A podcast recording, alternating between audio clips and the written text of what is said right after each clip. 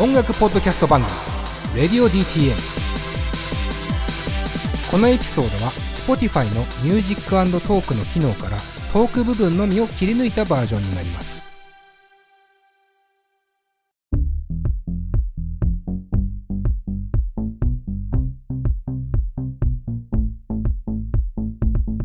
はい、 Radio DTM 佐藤直です、うん。先週に引き続き今週もやってまいりました。ラーメン大賞2022うわしゃしゃしゃしゃしゃ。あとこれは三笘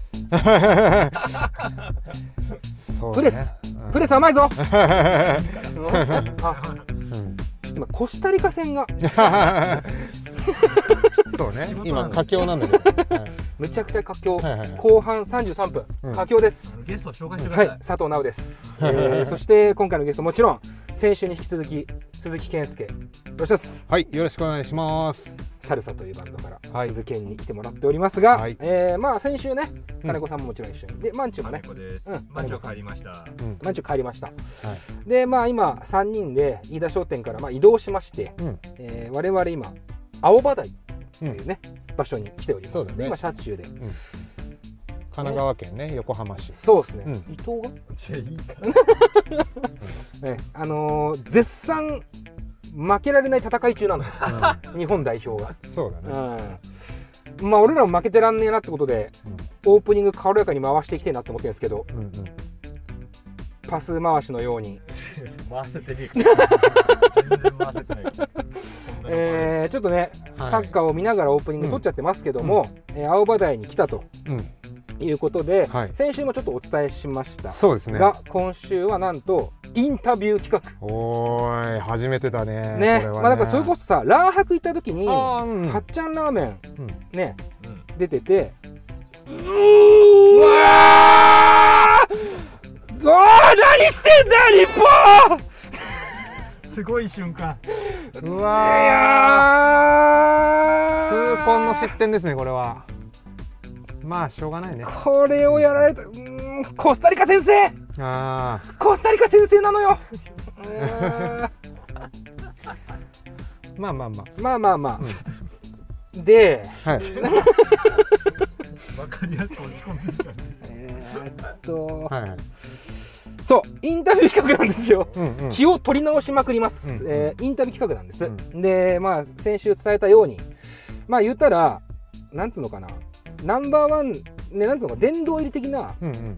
ナンバーワンとされている飯田商店、まあ、はい。食べに行きましたよね、はいただやっぱ今年、うん僕鈴研と、うん。まあラー活といいますか一緒にラーメン食べに行ってる中で、うんかつ鈴研の僕らに伝えてくる熱量の中で、はいはい。明らかにその、うんあれこの店やばいな。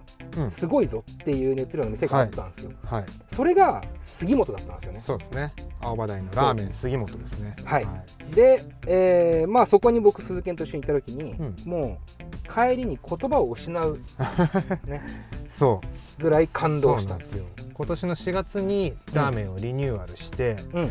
でまあそれがあのー前半でも言ったんですけど、はい。あのーとてもすごい気合いの入ったメッセージが、うん。えー書き込まれてて、あのーリニューアルに際してちょっともうつ自分の作りたいラーメンを作りますと。はい。佐野実さんが生きていたらこうしたんじゃないかみたいななんだっけ、うん。佐野実の教えに習ってみたいなことを書いてて、そうだね、でスープをすごく増やしますと、はい。麺の量も増やして価格も900円から1100円にしますという、うん。そういうメッセージを見てあこれはスープ増やすって相当だぞっていううん。ことで、うん。もう食べに行かなきゃなと思ってたんですよ。うん。で僕あのスープ増やすって相当だっていうのは、うん。今のラーメンの業界ってスープ原価がめちゃくちゃ高いんですよ。なるほど、だからスープの量を増やせば増やすほどお店は苦しくなる。うん。うん。だから減らしていってたっていうこう歴史があったんだけどうん。増やすんだと。うん。うん。こう思ったわけ、うん。で僕はこう、ね、社長にこう食べと一緒に行った僕のね琴音社長ね前日にはい。食べに行ったんですよはい実は。はい。そのラーメンの仲間とラーメン仲間と、あの3人で食べ行ってうん。で食ってうん。その食べ終わってもう店出てからみんな「うん。うん。うん」もうちょっとうますぎて言葉出なくなっちゃって、本当にねでほんとそんぐらいいすごかったから、うんでまあちょっと落ち着いて社長に連絡してうん。あの杉本のリニューアルやばいと。うん。本当食べてほしいと。うん言ってでじゃあもう近々行くわ。っつって俺の本気さが伝わったんだろうね、うん。さっき言ったように。でちょっと明日行く行こうと思うんだけどみたいな。うん。あじゃあ俺も行くわ。っつって。2日連続で行った。来るんかいっていうね、ええそうなんですよ。その辺にやっぱ変態性は秘められてると思うんですけど。いやいややっぱねしこの杉本さんは醤油塩と。うんあの日本柱なんだけど、はい。僕は塩ラーメンがすごく好きでうん。あの塩をね初回食べたんだけどそうだね。これは醤油も食わなきゃなと思ってはい。ならもう行くなら今でしょっていうところで 出ましたねナチュラルそうそうそうそう。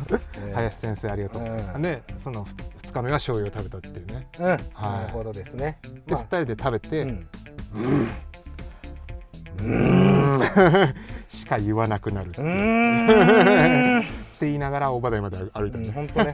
駅まで着いた。そのそうそうそうそうう。ーんだけでもう駅まで降りてた、うん。本当に。いや本当に本当に。まあそれぐらいやっぱり、まあもちろん鈴木もそして僕も、いまあうなったラーメンです、うん。でまあ今日インタビューこれからこれからさせてもらうんですけど、うんまあ言うてもさその前にねうん。食いたいでしょそうだよね。当然ですよ。当然だよ そうだよね。なめんなっつう話でしょ、俺は食べに来てるからね。間違いない。ね。それはそうだね。まあ、今日なんて贅沢な連食でしょう。っすごいよね。ていう感じですよね、うん。昼市で飯田商店行って、夜営業で、えー杉本にお邪魔しようとうん。思います。うん。まあ話はとりあえずそれから。そうだね。あうんうん。行きましょうか早速、うんうん。はい。それではとりあえず杉本に食べに行きたいと思います。はい。またその後じっくり話しましょう、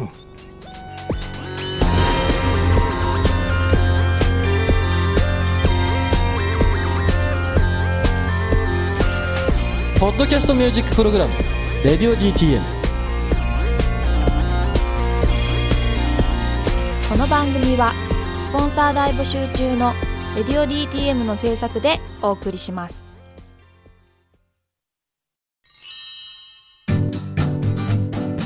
現在「レディオ DTM」では番組で流す CM スポットの枠を販売しております。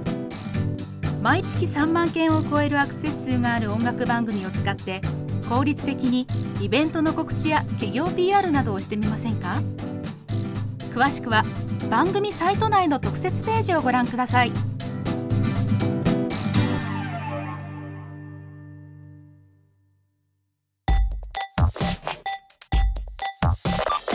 音楽と喋ろう。レディオ DTM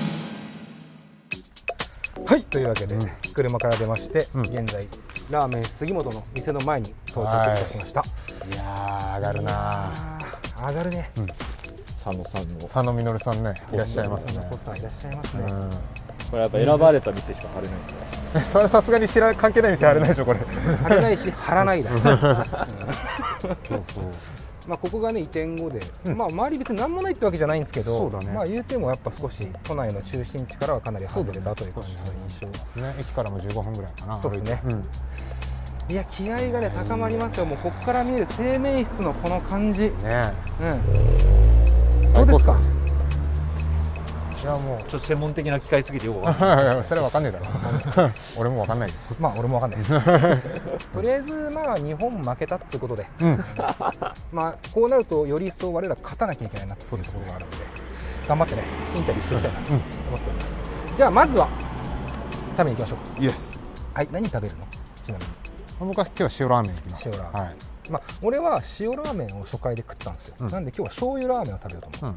金子は何食ったからいいかっていうのをちょっと鈴研から俺はもう塩おすすめですねでもやっぱり、うん。左上は醤油なんだけど塩からいっていいかなって思ってます。じゃあ、ん。塩で。おし。両方じゃなくて大丈夫。まあいいんじゃないですか。負けたし。ちょっとプレス弱いなやっぱでは実食。実食。いきましょう。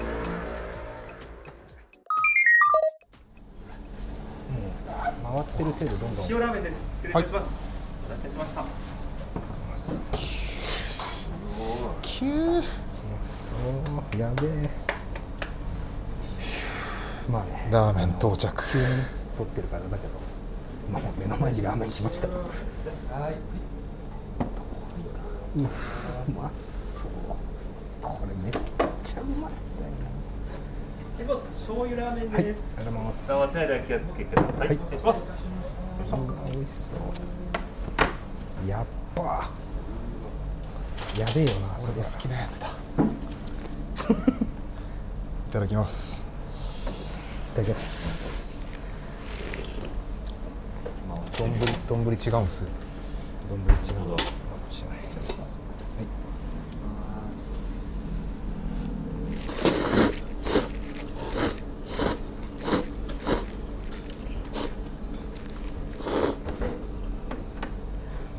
いいいっすね黙々と写真を撮る男鈴木美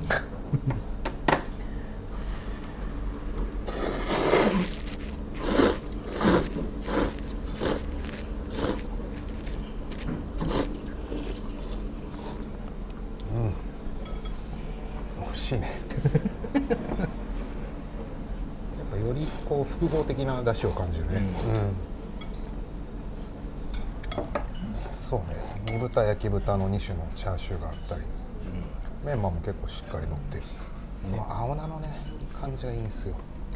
塩はねあと揚げネギも乗ってるね。揚げネギというのが、そうそう。醤油はねこうドストレートにこう一本気な感じなんだけど塩はこうネギとかがどんどん味ネギなの？入ってきて。多めの麺量もこうものともせずいける感じ器の形もやはり違ってうん。塩がね確かに。かなりこう平たくて大きめの。これは理由があるんですか。うん。間違いなくある。けどね想像してる理由があるけど。後で聞きましょう、後で聞きましょう。俺の妄想の話じゃないんだから今回。全てが現実になる話。で、焦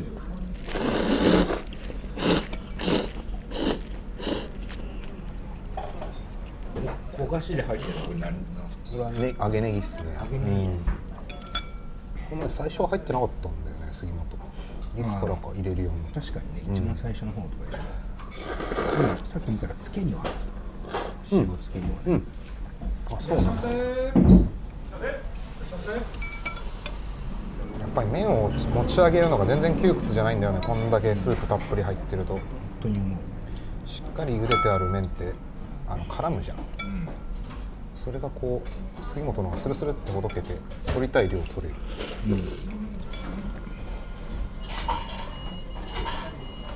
確かにスープうん。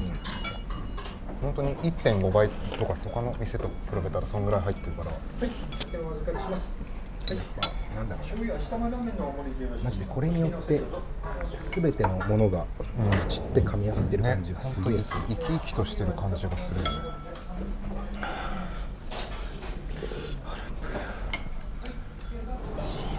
塩やばいね。いや俺も塩が好きだな。美味しかったうん。そうっすね。そうっすね。マイクつけた意味よって話なんだよ 何個と喋ったか数えられるぐらいしか喋ってない、まあまあいいんじゃないですか、うん。行きましょう。このうんラーメンを作った人に後々うん。インタビューこの後インタビューさせてもらいます。本当だよ楽しみ。美味しい。ごちそうさまです。ごちそうさまです。お疲れ様でした。後ほど。また後ほど。お願いします。レディオ DTM というわけで。いや食べましたよ杉本。ーうまっ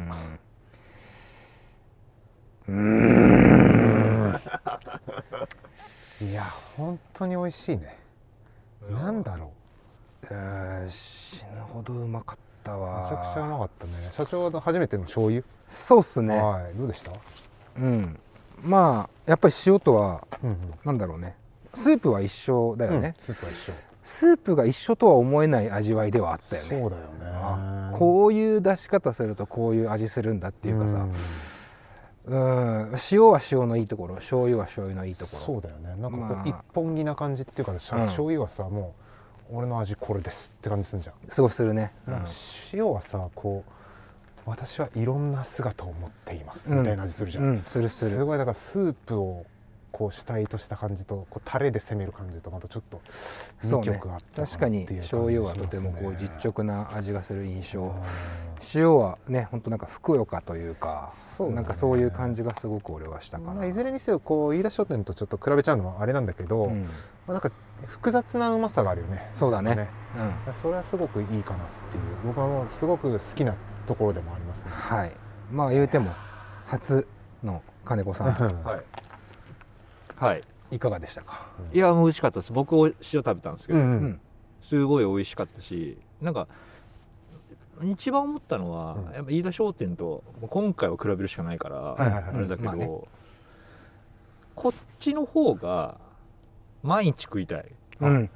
それはそうだね。なんかちょっと生活に寄り添ってる感じあるね。あるね。杉本は、そううんなんかやっぱかなんか肩肘張ってない感じみたいなのが、うんうん俺は感じた。そうだ,、うん。そうだね、まあ、フラッと入れるお店だっていうことも大事だしこう飯田商店なんて絶対予約してさ期待してる人がさ並ぶ店だ並ぶっていうかあの来る店だからさ、その期待値を超えてやるぞっていうそのぶん殴りにかかってくる味なんだよね、うん。うん。杉本はもうちょっと生活に寄り添ってる味がやっぱするよね、うん。あここにラーメンあんだっていう感じで入って何これ最高にうめえじゃんっていうね。うんうん。いや最高だよね。ラーメン屋善としたというかうんうん。すごくね気合の入ったラーメン屋でもあるよねとは思うけど。おいおいおい。上手これからインタビューできるんでしょ？食わなきゃよかったってぐらい緊張する食わなきゃインタビューできないよ。いやもうなんかさやっぱすすげえライブ見た後にさ、うんそうだね。楽屋でインタビューみたいなことでしょこれって。いやすごいよね。トップ中のトップのバンドの東京ドーム公演を終えて、はーって楽屋に出た時に「すみませんお邪魔します」ってちょっとインタビュー1時間ぐらいいやいやってなるじゃん、そうね。そうね。うん、やっぱそれぐらいのやっぱ凄みはあるんだよね。ほんとすごいやっぱりこのラーメン屋本当に間違いなく日本トップクラスのね。名店なんで僕はお話ししたことあるんですけど、うん。ちょっとこんなインタビューなんてねできるなんてまさか思ってなかったからいや超楽しみっすね。これは、行く行く気ないっしょ。行くっきゃねえよ。日本があれだから。ね日本が負けたって 俺らが負けるわけじゃねえよ。本当だよ。ね俺らの方が負けらんないからね。そうだね。間違いない。絶対に負けられない戦いまあ、分かんねえけども比べ方が。どっちが負けらんねえか分かんないしもう負けたけど日本は。ショックでなんかよくわかんないこと言い出しちゃってるけど。うんまあ。まあただ本当に負けられない。負けられないって意味わかんないけど、うん。そうだね。いやなんか本当でもやっぱこうラーメンをさうん。毎年毎年食べてきたわけじゃないですか。そうそうですね。うんでそれと同時進行にさ、うん。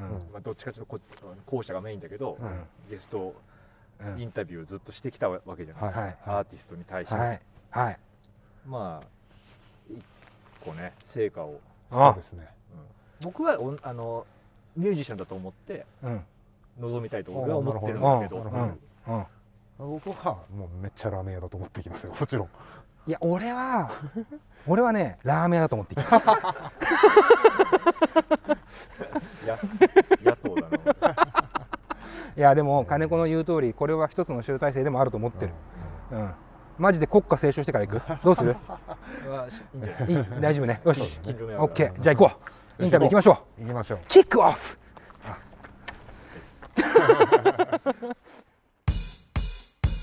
ハロー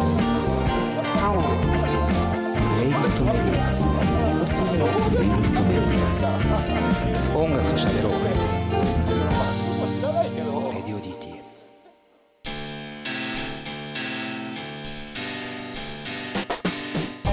はいというわけで、えー杉本実食もね終わりまして、今舞い戻ってまいりました。杉本の店内にいます。鈴木健引き続きよろしくお願いします、はいよろしくお願いします。そして、えー今回の、まあ、スペシャルゲストですね。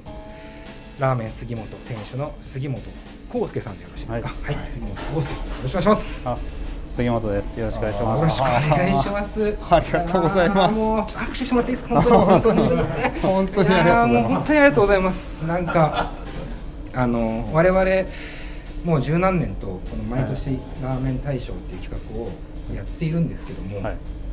まあ初めてこうやって店主の方とこれだけしっかりこうなん。つうのかな面と向かってインタビューをするの初めてで、そんな身なのにもかかわらずまさかこんなにこうね今一番こう輝いてると言っても僕らの中では過言ではない杉本さんに来てもらえるとは思ってなかったんでもうとにかくまずはね感謝です。本当にありがとうございます。ありがとうございます。本当に大大ファンなんで。大ファン？いやいや。どんなミュージシャンの先輩と話すよりもちょっと緊張しますね。いや本当に俺もめちゃくちゃ緊張してるなと思いますけど、ええいやいうん。こんなインタビューって受けることありますか、いやーたまになんか、まあ、雑誌のとか、はいはい。なんかウェブの雑誌とか、うんうんたまにありますけど、まあ、でもあんま慣れないですね。そうですよね。そうですよね、はい。まあなかなか貴重な機会をいただいてるっていうのもあるんで、まあ本当僕らも不慣れではあるんですが、はい。まあできるだけねなんか質問の方もなんかこう一歩二歩入り込んだ質問もねできればいいなと思うので、答えられる限りで、はい。なんかざっくばらんに喋ってもらえればと思ってます、よろしくお願いします。よろしくお願いします。ではまず最初なんですけど、まあ、杉本の今のラーメンについても話したいところなんですがまずはちょっと杉本さんの、まあ、なんていうかルーツですね。僕らうん。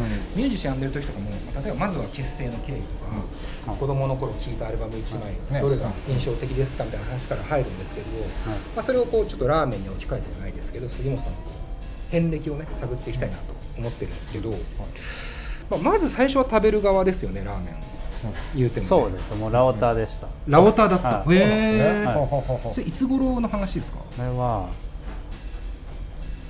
20まあもともと高校生ぐらいから好きは好きでしたけどあの本格的に食べ始めたのは25歳ぐらいからです、そうなんですね。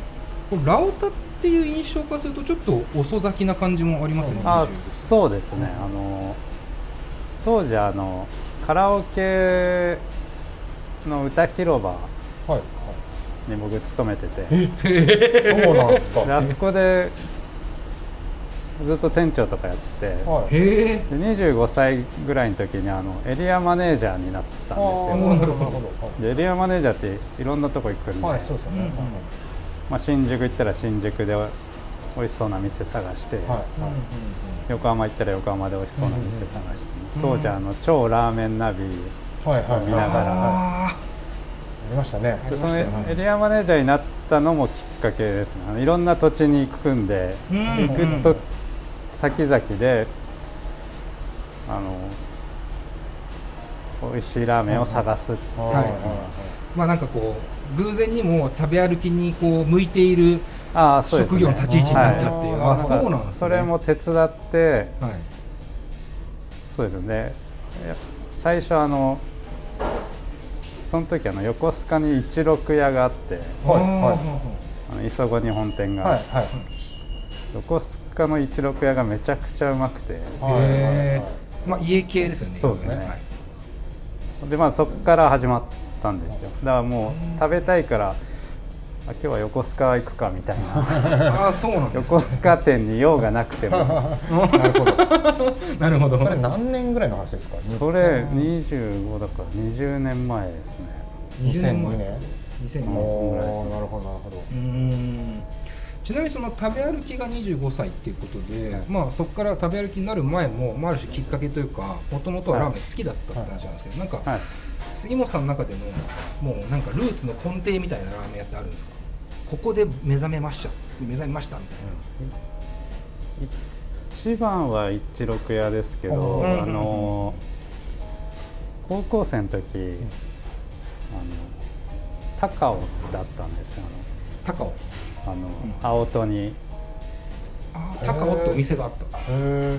まあ屋台ラーメン高尾ってのがあっそれて知らないな。へそうなんですね。で。あ。と僕あの葛飾区に住んでたんであ、ともう一個あの田中商店の前のあの金太郎、はいはい、金太郎、はい、環七の。はい。はい、とかあの辺当時あの高校生ぐらいってあの車の免許取ったばっかで、はい。みんな出かけたがるじゃないですか、ねうんでも出かけるって言ってもせいぜいラーメン屋とかなんで、うんうんうんもうひたすらあの辺の家の近所のラーメン屋を車で友達の車で行くみたいのが楽しくて、でああいうとこってなんか夜遅くまでやってるじゃないですか。ね。はで夜中にその、ね、まだ18歳とか19歳ぐらいですけどラーメンを食べに行くっていうそのなんか背伸びして食べに行ってるのが楽しかったみたいのが始まりかもしれない。なるほどなるほど。じゃあもうとにかくラーメンを追ってとかっていうよりも友達との遊びっていう中でラーメン食べに行くのが楽しかったっていうそうですね。ああなるほどっすね、土佐っ子とか言ってますかああそうですね。そうですね。もうあの戦国自慢ラーメンとはいか なんか車であれを行くのがたの当当時ねそんな路中とかも厳しくなくて。そうですよねなるほどな。それが始まりですかね。あそうでラーメンが好きっていうのもありますけど、まあ、みんなで車に乗ってラーメンを食べ行くのが楽しいみたいな、まあ、そこをじゃあ経て、まあ、ラーメンは好きだなっていう感覚を持ちながら25になった時にたまたまエリアマネージャーっていうふうになってね。食べ歩きに目覚める。はい。で家系に出会ったお客さん、家系に出会うんですね。でもう一六屋がめちゃくちゃうまくて、はいまあでも調べるとやっぱ吉村屋とか、うんうんね、その総本山とか杉杉田屋とか、もうどんどん美味しい家系を探し回るようになって、へえ ですね。でやっぱ食べ歩いてると家系以外の魅力にもちょっとずつ気づいてきて、まあ、はい。普通のチンタン系とか、もう片っ端から食べるようになりましたね、ああそうなんですね、で最初になんかハマったそのなんていうのかなラーメンの一つまあジャンルっていう言い方もできると思うんですけどだ家系っていうのはまず結構意外。ああいやもう家系ですね、そうなんですね、まあ言ったらそれ食べる側のこう気持ち的には家系でがっつりこう、ね、なんか獣臭もするみたいなところがあると思うんですけどそれはい。今も好きなんですか、あ今も、あ好きなんですね、はい。今も好きですなんかすごく意外なのはやっぱりあの杉本さんの出自もね、当然のように皆さんご存知の方多いと思うんですけど、まあ、その食べ歩きがあった後にラーメン屋を出すやるっていう志を持つじゃないですか、はい。でそこでまあ修行先としてあるのが、まあ、品そば屋さん、はい。品そば屋っていうお店だと思うんですけども、まあ言うたら家系とはイメージとは結構はい。離れてるイメージがあるはい。んですけど、まあそのラーメン屋を出すって思ったきっかけとそこで品そば屋に修行するって思ったきっかけはあるんですか、まあえっとでそのカラオケ屋をやっエリアマネージャーで、まあ結構偉いです、なんか自分で言うのもあれなんですけど。まあ店長をまとめるというか。そうですね、うんうん店店長10人とか20人をまとめるというか、うんうん。で結構偉いんですけどなんかどこまで偉くなってもやっぱ人の商売なん人の商売を手伝ってるじゃないですか、例えば社長になったとしてもその中で雇われ社長じゃないですか、うん。はいはいそうですね。なんかそれがつまんなくてすごいだからもう自分で事業をやりたいってなったわけですね。で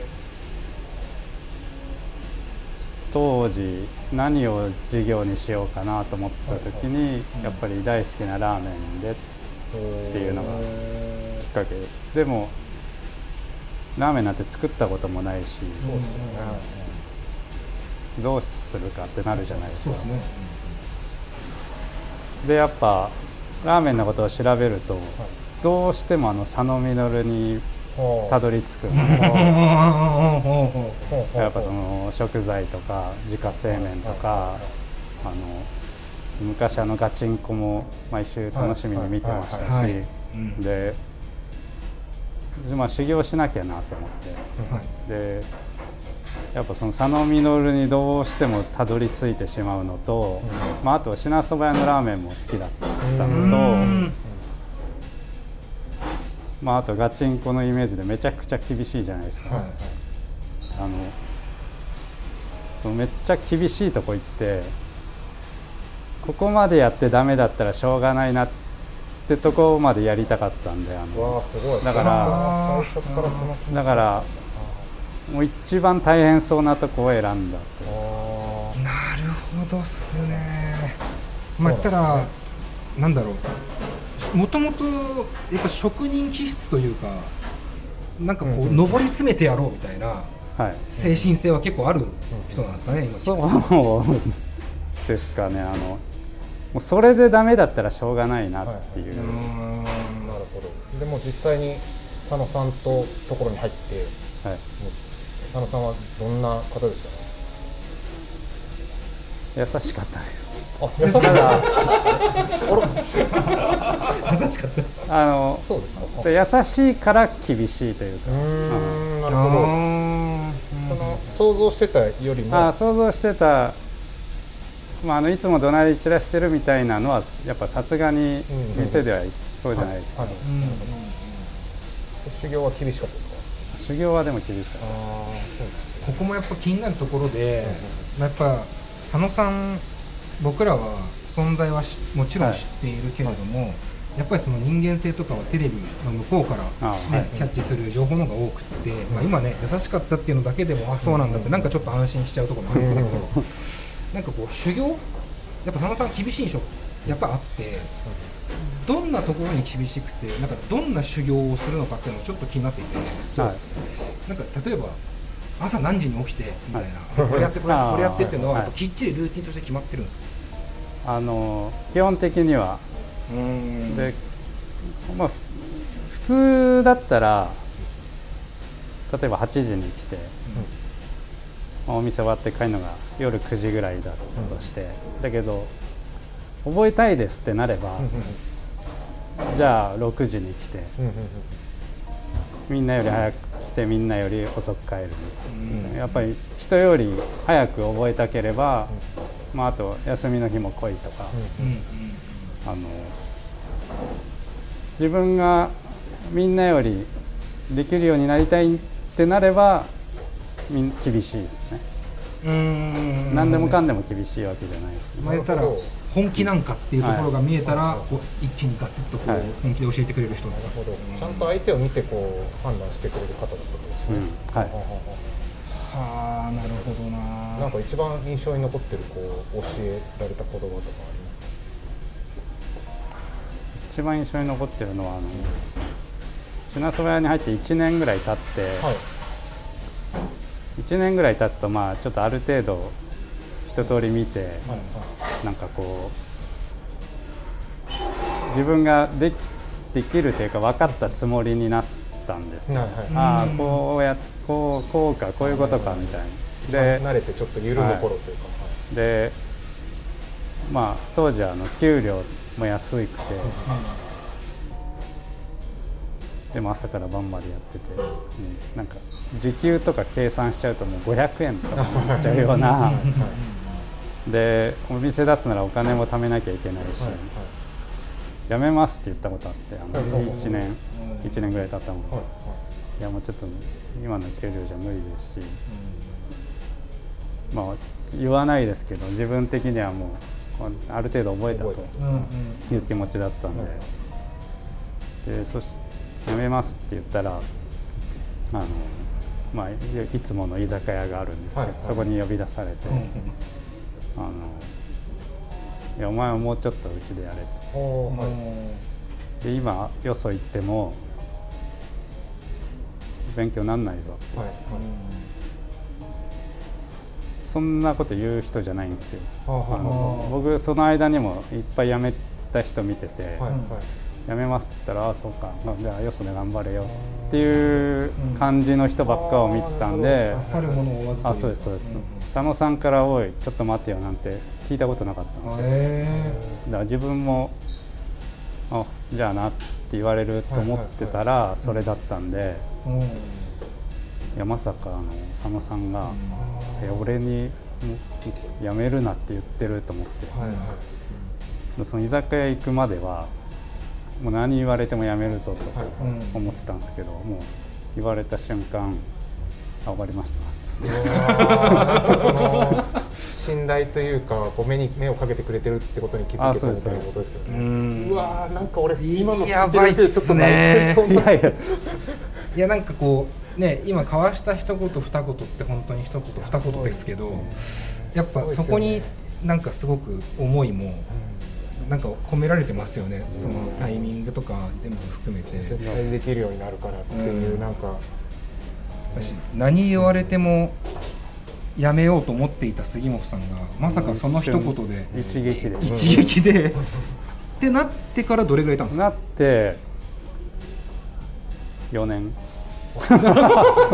だから本当合計4年。だからそこから3年ぐらい。ですなるほど。だけどその間あのああやめないでよかったなっうんてなったんですよね。やっぱなんか分かってるふつもりだったけど、その作業の上っ面だけ分かっててなん。はいはい。なんか本質的な部分とかは分かってなかった、うーん。うなるんほど。なんかその本質的な部分っていうところで、うん。まあ、杉本さんとして一番なんだろう響いてるところというかあ本当に上っ面だけだったんだな自分はって思ったのって一番何だったんですか、やっぱあの品そば屋ってあの食材選びがすごくて、はいはい。今は結構普通ですけど、ね、なんとか地鶏ではいはい。なんとか豚であはい。とかみんな普通に使ってますけど、やっぱ佐野さんってあれをゼロからインターネットもない時代から全国各地回って見つけて自分のラーメンにはこれだと、だけど今みんな、ね、どこどこが使ってるから、はいはいそうですよね。なんとか地鶏使おうとかじゃなくて、やっぱり、まあ、いい食材でも、ね、安い食材でもその自分のやりたいラーメンに必要な食材を使うとか、で上っ面だけ真似しちゃうとなんかなんかただの今風のラーメンになっちゃったり、本当に自分がやりたいラーメンじゃないことが多いというかだからなんかその辺を、え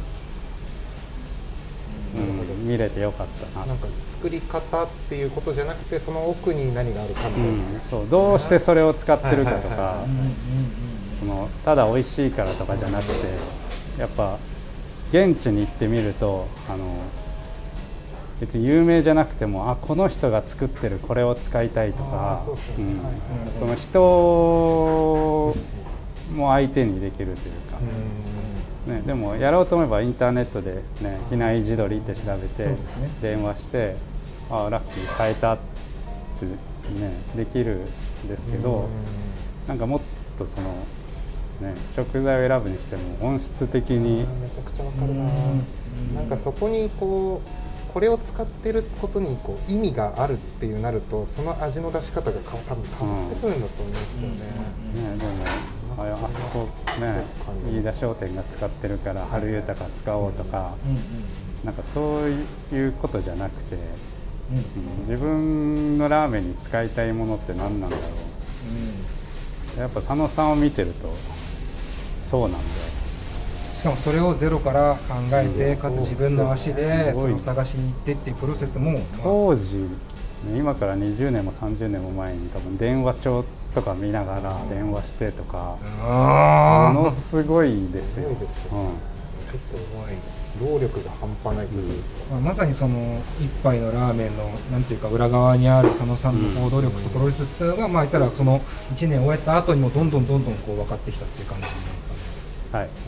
生産者の気持ちまでそのスープの一滴に入ってるっていう、ねすごいいい話だな。それででもたらそこから1年終わって、まあ、そのもう一度というか、やはり残ってほしいっていう気持ちももらってそこからまあ結果的にあと3年やるわけじゃないですか。はい。ってなってくると逆にこう卒業というか、はい。よしここでっていうのはどういう感じにこう決まるものなんですか、えっとその辞めるって最初言った時にもう最低3年はやれって言われたんですよ。うんうんうんでその辞めるって言ったのが1年経った頃なんで、まあ、あと2年やれ、でその3っていう数字に意味があるのかは分かんないんですけど、まあとりあえずじゃあそれはやりますと。で佐野さんはでその後はもう何にも言わないからっつって。その後辞めるっつった時はもうやめろと、えで3年はやれって言われてて、ーなるほど、で、まあ、結果4年いたんですけど、はい。3年半ぐらい経った頃に、まあ、ぼちぼちっていう話をして。その時は佐野さんはどうだったんですか？ああそうか、もうあーあ初日は行くから。開業の目処が立ってたんですか？あの目処はははははまあ物件とかも探し始めて、でまあこうまあ当時鷺宮とかも候補に上がってて、はい。でその段階で、はい、なんかだからその一言もまたちょっとね意味合いというか、よしじゃあ初日は行くからなってこう言われたのが、前言ったら修行完了の証じゃないけど、初日来るんだいやーねすんごい ちょっと初日は初日かよみたいな勘弁してくださいと思いながらも。そうですよね。そうですよね。とてつもないプレッシャーが襲ってきますもんね。オペレーションも何もやったことないのに。まあでもそれもね一つの愛情ですよね。いう点もねそこまでっていうのも。その時ちなみにあのさっきちょろっと言ってたあの出したいラーメンっていう話も、はい。自分が出したいラーメンっていう。のがあってその鷺宮にまず最初に、まあ、杉本オープンさせると思うんですけど、その時に杉本さんが思ってた出したいラーメンっていうのは例えば品そば屋で修行したからそこのラーメンに忠実なものを作るとかいろんな選択肢がはい。あると思うんですけど、はい。その時はどう思い描いてたんですか？自分の時は、えー、品そば屋とは全結構違う、なんか変変にギラギラしててというか、うんいやもう俺は俺の味でいくぞ、はいはい。っていう気持ちでした、ああ、うんそうなんですね、なんかその中でなんだろう自分のなんていうのかな作るラーメンのはい。ニュアンスというか表現どどういうラーメンってなんか言えるものですか？その品そば屋がまあベースにはやっぱ作り方はベースにはあるんですけど、いやもう味は全然こうなんかちょっとその時は今風というか、あの麺も自家製麺じゃないですし。であんまり意味もなく当時やっぱ三河屋製麺とかが主流だったんで、みんな使ってるし、ここにするかっていうなんかその時の最先端をいはい。行くような、はいはい。いやなんかそういう僕の印象があって、また初めて食べたのがいつかちょっとあんま覚えてないですけどなんか最初食べた時多分201516年とか多分そんぐらいだと思うんですけど、もう定額だったかもしれないですけど、はい、の話ですよね。そうそうそうそう。本当聞きたいことが多すぎてはしょいろいろはしょっちゃ定うんだけど。額というねの話です。あのなんかあの最先端のハイブリッド鶏チンタンみたいなものに結構近いイメージを持ってたんですよ、はい。はいはいでそれがなんかいつからか結構どんどんこう魚介もガーって出てきてなんか結構イメージ変わったっていう印象を持ってて、やっぱでもご本人的にもやっぱ最初はこう最先端のことをやろうっていう印象ですね。品そば屋とは違っても、なんかじ自分の俺の味でいくぜみたいな、うん。まあ本当にギラギラしてたとはいいうか、なんか。すごく、はい。まあそうですよね、まあ、気になるのはやっぱその初日に来た佐野さんの 感そうそう想なんですけど。あれって昔ドキュメンタリーで流れてましたよねテレビで。テレビはい。で僕見たんですけどあマジで？今 YouTube には上がってなかった。まあまあはい。そうっすああそうですか、どうでしたか？いや普通の普通の中華料理屋のラーメンだなっていう。普通の中華料理屋のラーメン。き つ初日になんか 4年修行したんだよ。そうねまあ、まあ。普通に考えたら普通の中華料理のラーメンでもいいんですけどね。まあ普通普通ならいいかみたいな。ね まあそこがねやっぱね佐野さんのお店で修行してってなると、やっぱりそれは褒め言葉ではないですよね、うん、そうですね、まあ、発砲かけるっていうまあつもりもあって、もっと頑張れよっていう意味もあったのかもしれないですけど、うん。それはでもそれをまあ初日に受けるわけじゃないですか、言ったらこう一気揚々と俺は俺のラーメンでって開店をして初日からまあ、まあ、言ったら待っとけよぐらいの、まあ、気持ちじゃないですか、言ってもはい。そこで作って普通ですって言ってどもう膝から崩れ落ちるんですかいやあのーなんか僕もあのーとりあえず開店日を決めて、はいはい。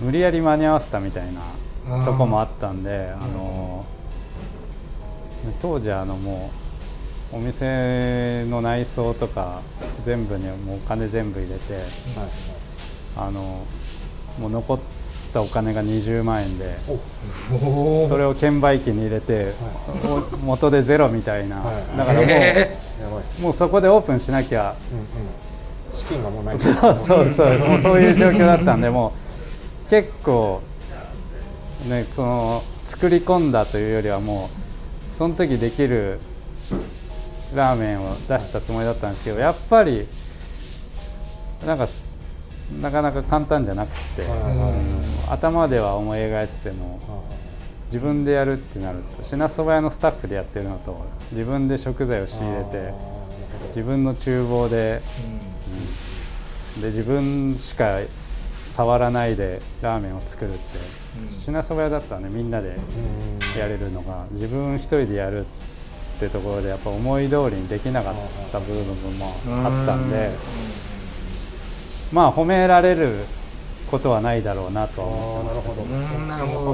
やっぱりそこにはちょっと自信は欠けてたというかあ言われても仕方ない。どうだどうだ食べてくれって感じでもなく始まっちゃった感じですね、ああそうなんですね、はい。まあそこをまあったらズバリこうビシッと言われてしまったところはある、はいああいやさすがすごいなああなるほど。でその時にこう例えば開業する時にもっとこうすればよかったなみたいなのはあるんですか今と思ってること。あーでもラーメンに関してはもっと作り込んだ状態からもう一発勝負みたいな感じだったんでしょうね、はいはい試作の時間もうちょっと取ればよかったなみたいな。はい。でもそこからまあお店ね佐野さんにはある意味厳しい言葉をかけられたかもしれませんが、言うてもお店は続いていくわけで、うん。当然今にもつながっていくわけですけど、そこからそのじゃあ杉本さんの意識としてはその、まあ、自分の中でもやっぱり自信100ではなかったというか、はい。間に合わせるしかなかった状態から、やっぱり日々こうブラッシュアップをしていくって感じなんですね。はい。あーそうですもうやりながらはい。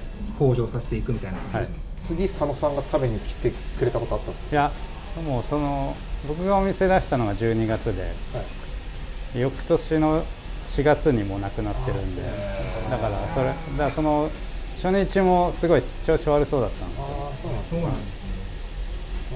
んなんかそれはやっぱ食べてほしかったなっていう気持ちはやっぱちょっと残りますよね、まあそうですね。いやなんかでもね、うん。最後にある意味こうラーメン食べてもらってもらった言葉が、うん。うん。うんまあね、うん。一つこう厳しい一言だったっていうのも、まあイメージからすると佐野さんらしい感じもあると思う。褒められてもちょっとまあまあそうくすぐったいというか、いやーそうか。でも本当にすごいずーっと変わってる印象があって、うんはい。あのーまあ、大きなリニューアルとかって、まあ、2018年にこう広くして青年期を行ってとかっていうのと、まあ、ここに移転したのと2020年。あと今年のリニューアルがあはい。3段階僕ははい結構感じたんですけど、その間もめっちゃ変わってるじゃないですか。はい。めちゃくちゃ変わって毎回こう来るたびにこう違うなって印象を持ってて、はい。で本当もう本当めちゃくちゃ個人的な話なんですけど自分のこう書いたレビューをこう読み返してたんですけど、2019年ぐらいからもう俺の鼻息がめちゃくちゃ荒くなってるんですよ。超うまい。やばいっつってうん。もうミシュラン星取るかもとか書いてて。なんで移転しちゃうんだよとか言って俺言ってたんですよ。星取るかもしれなかったのにと思ってあの横浜があの選考外だから。あっていうのをまあもう本当おしあのお知り合いになる前なんで、勝手なこと言ってたんですけどあの本当はそんぐらいから急にぐっとなんか製麺してちょっとしてからこうスープも美味しくなって麺も美味しくなってグっていった印象があってなんかご本人的にはなんかそのどっかの転換のタイミングみたいなのがあったりしました？あもうやっぱ自家製麺ですああやっぱそうっすよね。い。や本当あそこやっぱ麺 3, 3段階あってあの、最初三河屋製麺で、はい。で三河屋製品の商品の中から選ぶ。あそうだった。ああ、はい。もう規制というか、はい。ものから選ぶって感じなまあいっぱいある中からこれこれを使う。うんうんうん。で次が定額さんは、自分でこういうレシピでオーダーはいはい。こういう風に作ってくださいって言って自家製麺を代行してもらって。なるほどなるほど。こういった特注で、はい。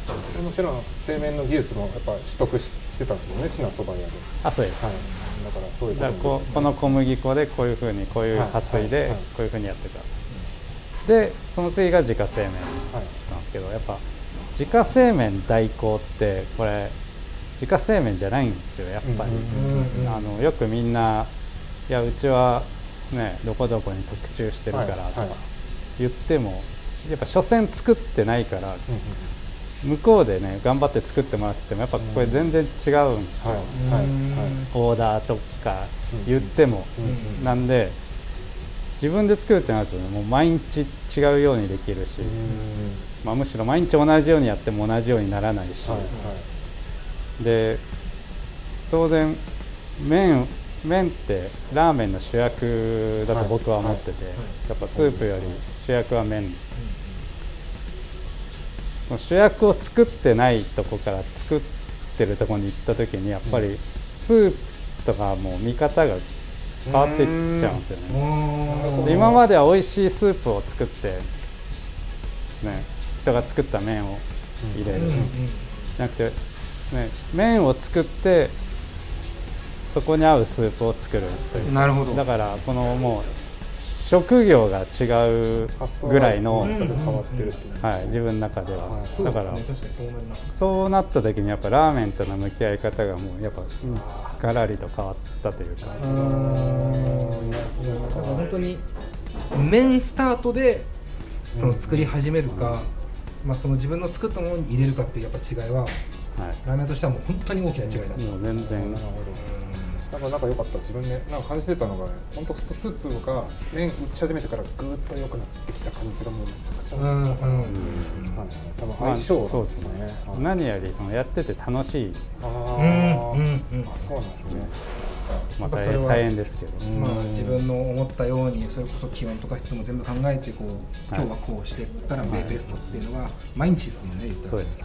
いやなんかすごく細くなった時期とかもありますよね。あーそうですね。はいはいそれこっち来てからですねああります。それはもう常に結構あります。あそうなんですね。はい。変えたいですね。はいはいそれって逆にこう杉本さんの中でなんかこれだみたいな、なんかそれこそ最初にラーメンを出した時から今のまで当然変化はしてきてると思うんですけどなんかその間でも今でもこれかもってなんかこう掴んだ瞬間っていうかこれが俺の出したいラーメンかもってなんかこう思った瞬間ってあったりはしたんですよやっぱ食べ歩きが元になりますね、あの特に地方とか行った時にあやっぱ地方のラーメンってラーメンらしいんですよ、めっちゃわかりますね。ラ ラーメンらしいってよくわかんないんですけど、いやこれ難しいですよね。これはこれはあのなんていうんですか。例えば最近の東京の新しいお店とか行っても、はいはい。まあ美味しいんですよ当然、美味しいんですけど全然面白くないというか。なんか興奮しないっていうかありますよね。まあ都心でも地方でもいいんですけどやっぱり昔からあるような店とか、あの特に地方はもうああラーメン俺ラーメン食ってるみたいな。やっぱりそういうところがあるんですね。いやもう本当超キーワードだと思っててラーメンらしいがでも、まあ、ちょっと青葉台の移転の話も聞こうと思ってちょっと飛ばしますね、今年のリニューアルが僕も本当とにかくグッときててああはい。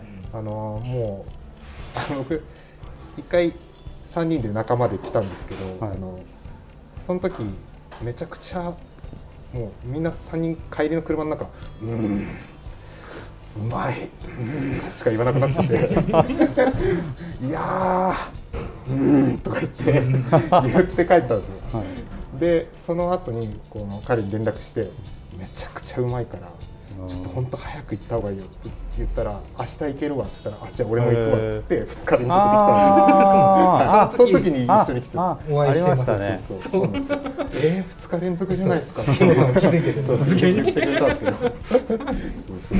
そうでそのねその帰りもねうん。そう。さ2人で。うんうん。うん。って言いながら青葉台まで歩いて。本当にうーんだけで駅まで着きました余韻がやばいっていう。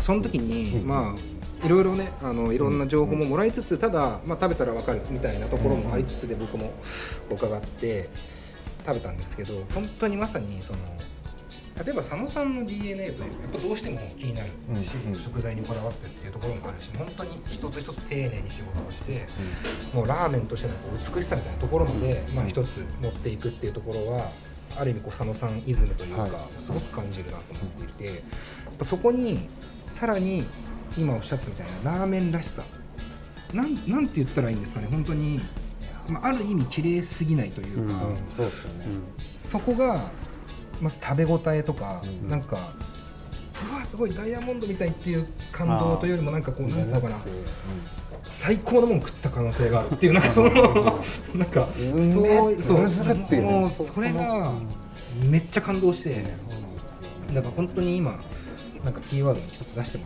らったんで、もう僕らの中で激烈に腑が腑に落ちるというか、もうもう賃貸っていうか軽く濁ってるじゃないですか、まあこの辺って、はいまあ、僕ちょっと薄濁りって言葉を最近よく使ってるんですけど、あれってもう意識してやっぱりやってるんですよあね。そうあの濁らせてるわけじゃないですけど、はいはいその透明にしようと頑張ってないです。それぐらいいい言葉。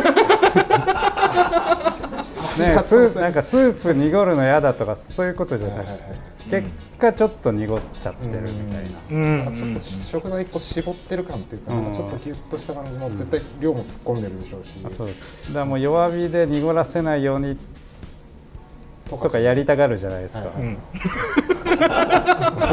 だ少しずつ出てきてますそうそうじゃないですね。うん。ですよね。いやー本当それが間違いねなんかないですね伝わってきて、めちゃめちゃラーメン食ってるって感じするし、あの僕スープを増やすっていうはい。あの声明文見見た時に、ああ,、はい。あもうやってるわっていう感じして、あ結構時代的にやっぱこうそこをこう狭めた丼使って少なくするっていうあはいはい方向だったじゃないですか、ずっと現代のラーメンって。でなんかそこに対してまあスープって高いもんね、うん。材料みんな突っ込んでるしっていう、まあラーメン好きな気持ちもありつつなんか窮屈そうだなって気持ちもやっぱ持ってたんですよ。うんででその増やしたっていうのを見てあこれ一個切り返しというか発想の逆転をしてるんだってまず思ったんですよ。あだからもうすぐ食べに行かなきゃと思ったんですけど、はい。であれって僕もこう頭でこうそうは思っていながらもじゃあ増やせばいいじゃんってあんま思いつかないことだったんですよ。ラーメン屋さんって特にスープを大事にしてるし高いって分かってるから,、うんあれそこたどり着けたのは本当すごいことだなと思って、はい。あれってなんか日々思ったりしたんですか？スープ少ねえなとかって。はい。ああやっぱそうなんだ。このスープ増量して麺増量もして中身も少し変わってっていう、まあ、本当に最近の一番最近のリニューアルですよね、これがね。なんかもう最流れ的にどんどんスープが減ってって、はいはい。ね、でだけどなるべくスープが多く見える丼使って、はいそうですよね、だけどねお客さんなんかスープ残されるのも嫌だからはい、うんうん。どんどんどんどん少なくなってまあ、はい。結果原価も下がるし。はいはい。でみんなねなんか麺きれいに整えて、うんうん。ピンクのチャーシューと鶏のチャーシューが乗ってみたいな、はあの流れがもうすごい嫌で、はいなんか、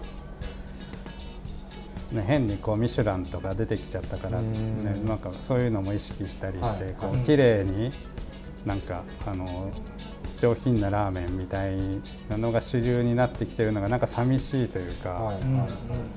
だけど本当に食べみんなが食べたいラーメンってどういうのかなって思うと、ね、麺がやっぱしっかりスープに泳いでてあの丼からガブガブ飲めるような。じゃないのかなみたいなずーっと思ってて。だけどできないんですよそれ、あのうんうんうん。ね、例えばはい。スープ 300cc を 500cc にするってもう1.5倍以上じゃないですか。1.5倍ってことはもちろん原価も1.5倍ですしストックする場所も1.5ああ倍ですし。そうですよね。容積も、はい今までより1.5倍スープを頑張んなきゃいけないってこの結構大変なんですよ。そうですよね、はいだけど、ね、お客さんのほとんどってやっぱラスープ全部飲まないし、はいはい。残ったスープはガンガン捨てていかなきゃいけないし、はいこの葛藤と戦わなきゃいけないってこれ結構大変。はいはい。だからなかなか踏み切れないんですけど、はい。でも本当に自分が作りたいラーメン。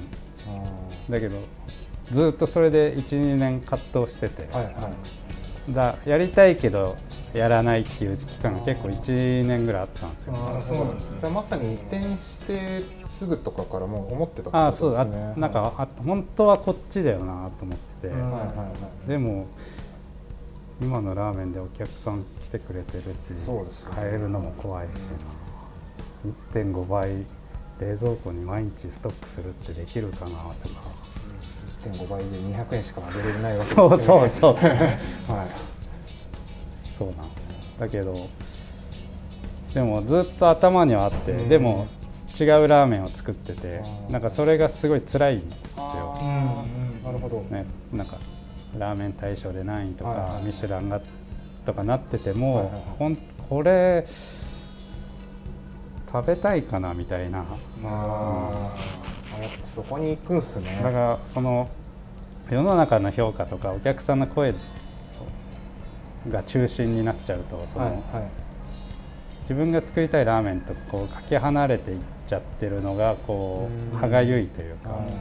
楽しくないというか。なるほど、うんだこれはなんかある意味ビジネス的なこう思考というよりもうん。完全にそのラーメンを作る職人としてそしてまあラーメン好きな人っていうかうん。ラーメン食べるの好きな人としてじゃあ自分が本当に作りたいものは何かっていうところをはい。を考えたっていうのが言ったらこのスープも麺も増やしてはい。価格も変わってっていうラーメンをリニューアルするっていう理由ってことですよね。もうはいあくまで自分っていうところが理由、もう本当ビジネス的に成功してる上でさらにそれやるってマジで勇気いるし。すごい。いや本当にかっこいい。ただこれなんかやっぱ僕らみたいにというか、まあ、本当ラーメンちょっとある意味変色的に好きで,、でこういろんなことを見ていく中でやっぱそのアクションってすごくこうセンセーショナルも見えたし感動もしたけど、じゃあこれがお客さんにうん。じゃあどう伝わっていくか。例えばはい。スープを増やしたことを知っていたとしても、うんもうスープ増やしてもなみたいな,、うん。なんか増えたところで別に残すしな、うん。とか。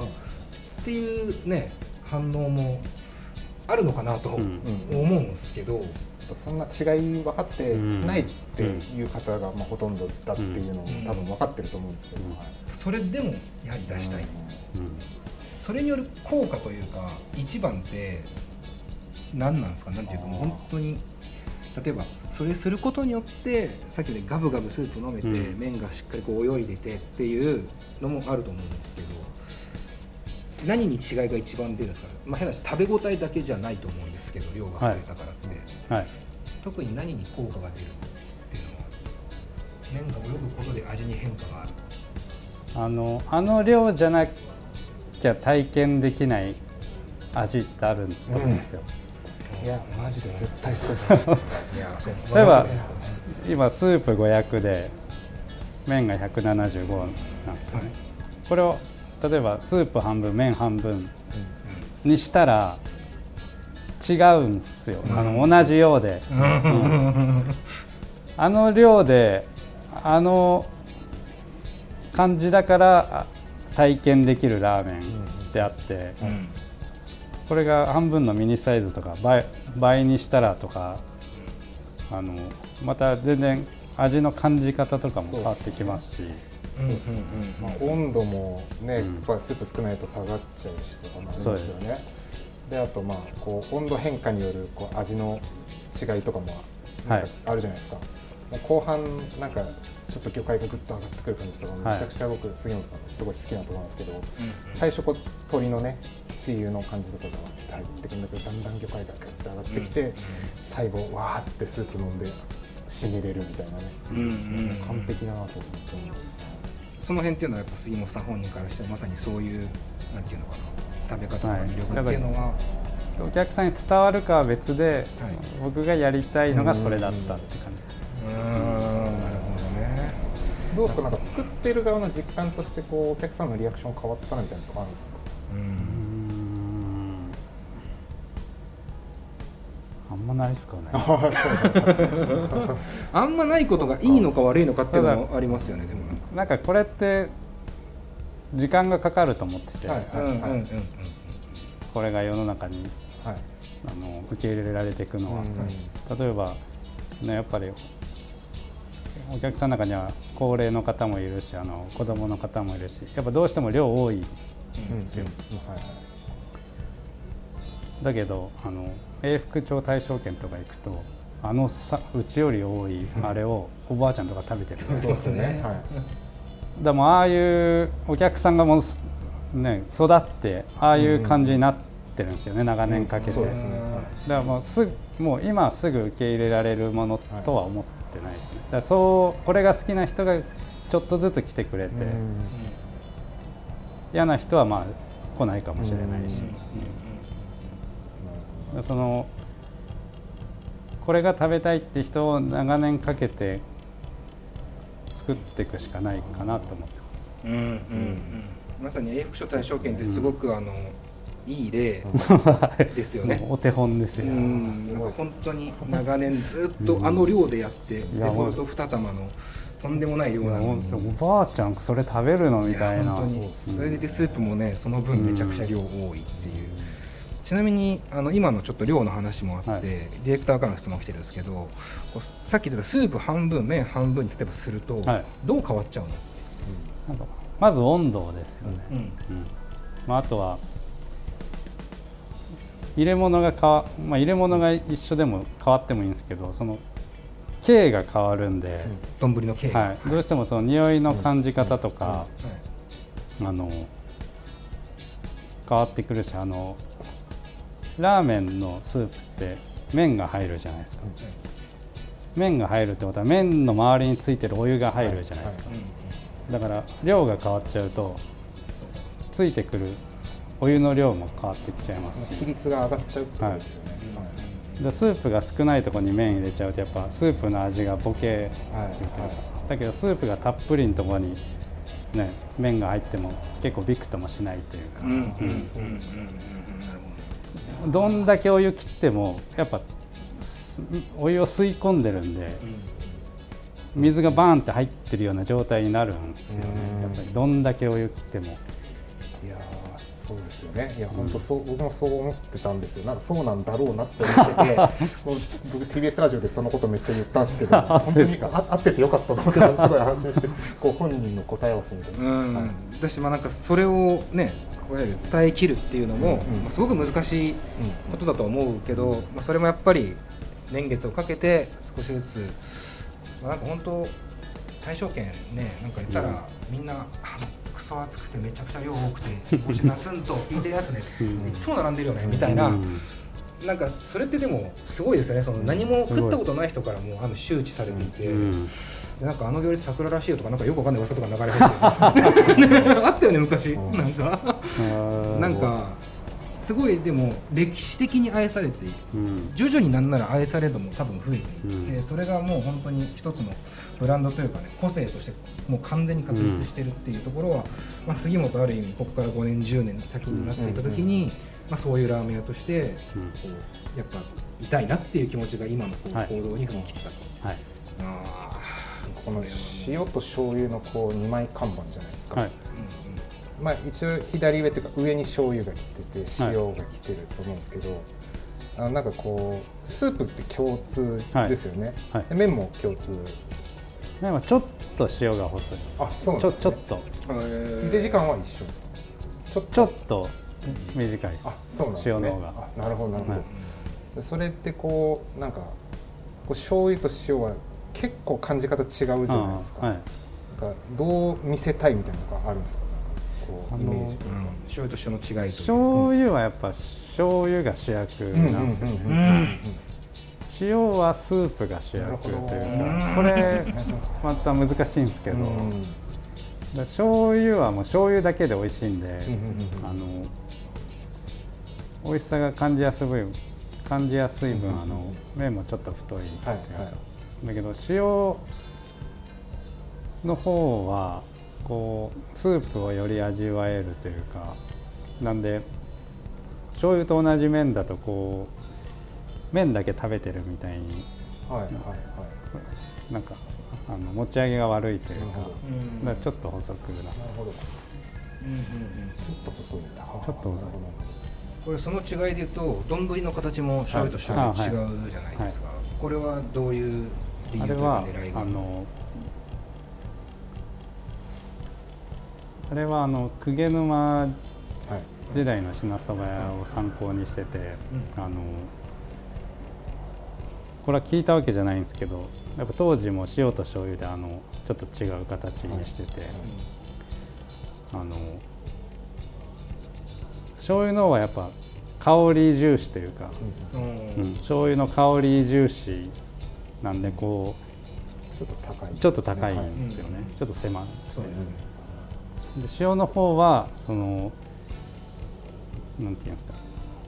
そのピュアなスープの味を楽しむためにこう香りというよりはこうなんか飲み口というか、そっちを重視してるのかなってこれはもう今生きてたら聞きたいですけど。ああなるほど。そうかそうか。そのなんか K のこう大きさがちょっと広いですよね塩の方が、はい塩が低くて広いっていう俺はチー油の膜がちょっと醤油の方がこう膜が出るからアタック出る醤油に負けないようにアタック出るようにしてるのかなとかちょっと想像してあーあーまありそうですね、した聞いてみたいですね。寒さをみんなで推測する。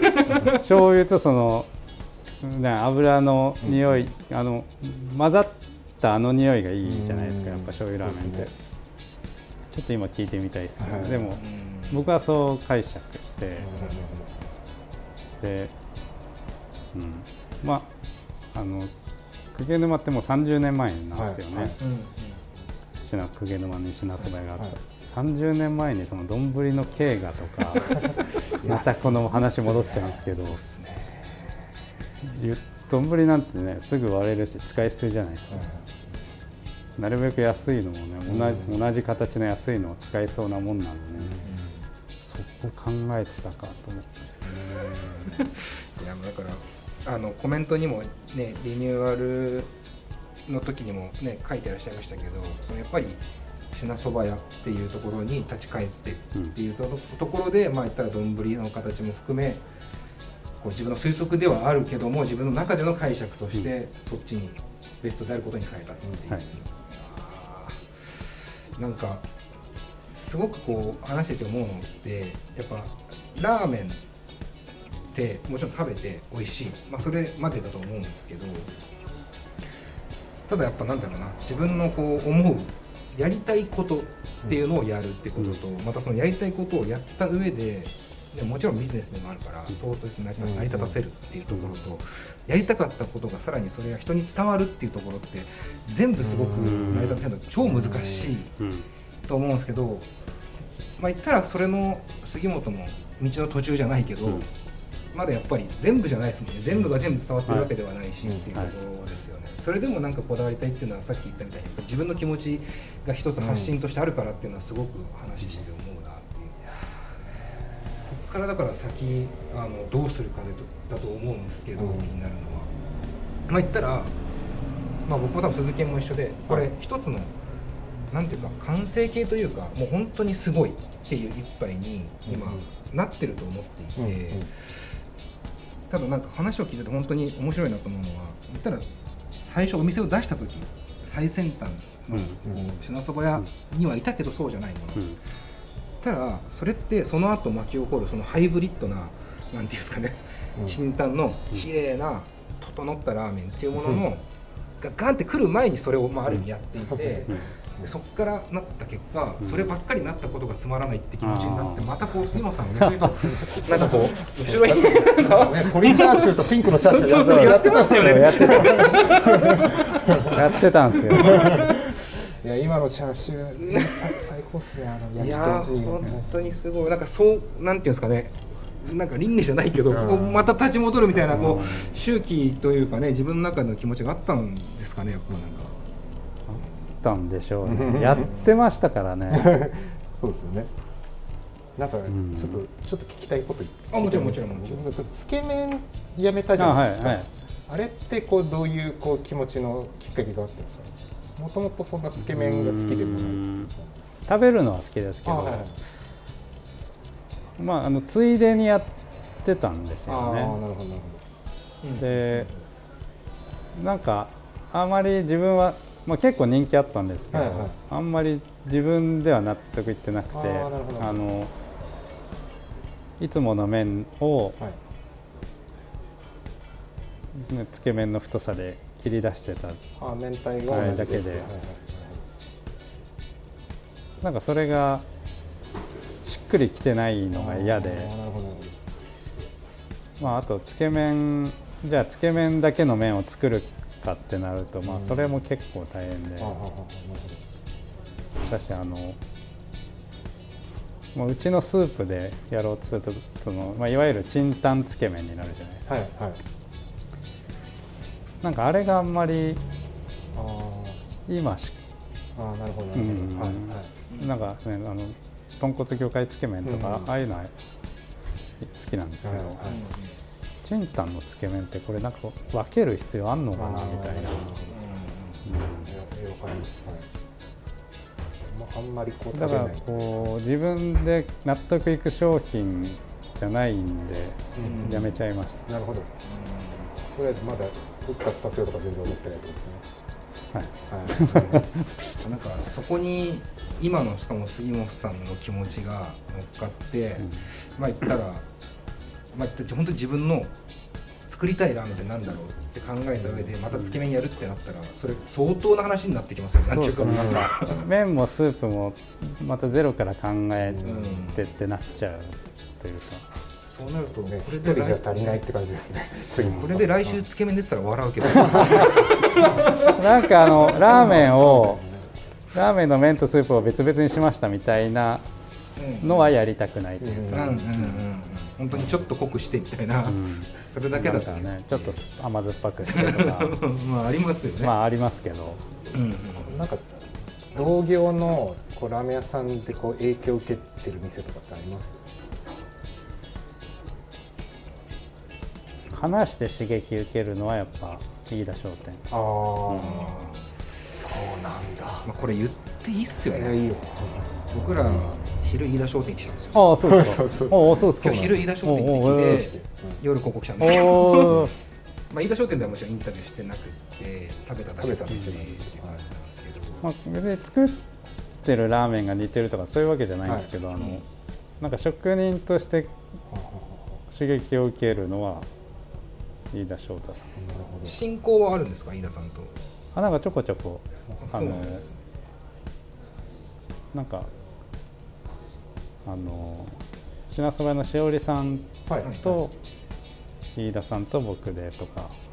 へ2人でとかはあんまり、まあ、たまにはあります。あんまりなんかみんなでどっかに食材を見るとかで。めっちゃいい会やなそれすごいな。すごいっすねでまあ遠く行くと1泊2泊するじゃないですか。はい。で夜とか同じ部屋とかだとずっとラーメンの話になるんですよ